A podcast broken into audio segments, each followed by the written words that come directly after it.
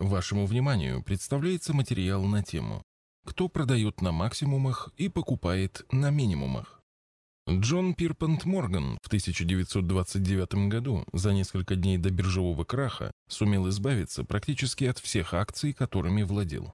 Комиссия Конгресса США заподозрила Моргана в использовании инсайдерской информации и манипулировании рынком.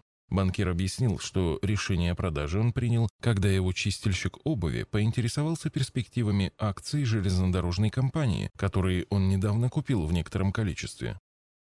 Когда на рынок приходят чистильщики обуви, профессионалам на нем больше делать нечего, резонно решил финансист. Известная байка. Мы в управляющей компании Арсагера не пытаемся играть на колебаниях рынка. Мы и вам не советуем этим заниматься. Однако тяга людей к внезапному и стремительному обогащению непреодолима. Многим кажется, что можно научиться предугадывать минимумы и максимумы рынка. Здесь мы решили поделиться интересным наблюдением относительно того, кому же это удается. В этом материале не будет рассуждений на тему кукловодов и конспирологии. Мы не сможем вам назвать конкретные фамилии или названия компаний. Это просто наблюдение, а точнее логическое рассуждение. Начнем разматывать нашу логическую цепочку. Цена, которая в моменте сложилась на рынке, это равновесие спроса и предложения. Причем равновесие, которое сложилось в денежном эквиваленте. Если объем торгов на бирже составил миллиард, это означает, что какое-то количество покупателей потратило этот миллиард на покупку акций, а какое-то количество продавцов получило этот миллиард от продажи своих акций. Кстати, для голубых фишек в течение торгового дня оборачивается всего около 2–3% от общего количества всех акций, и эти сделки задают стоимость всей компании. Для акций второго эшелона этот показатель еще ниже. Что часто происходит в пиковые моменты максимальной эйфории или глобального кризиса? В период кризиса царит тотальная депрессия. Эксперты в деловых СМИ в один голос предвещают апокалипсис. Вспомните осень 2008 года.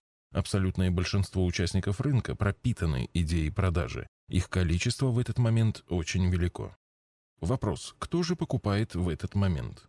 Мы не знаем их имена, но акции не могут оставаться бесхозными. Они не могут повиснуть в воздухе и не принадлежать никому.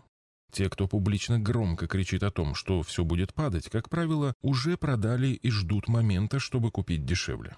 Но они своими заявлениями оказывают информационное давление на тех, кто еще сомневается и не принял решение о продаже. Общее настроение на рынке задается настроением участников по принципу «один человек, одно мнение». В спокойной ситуации количество покупателей примерно равно количеству продавцов.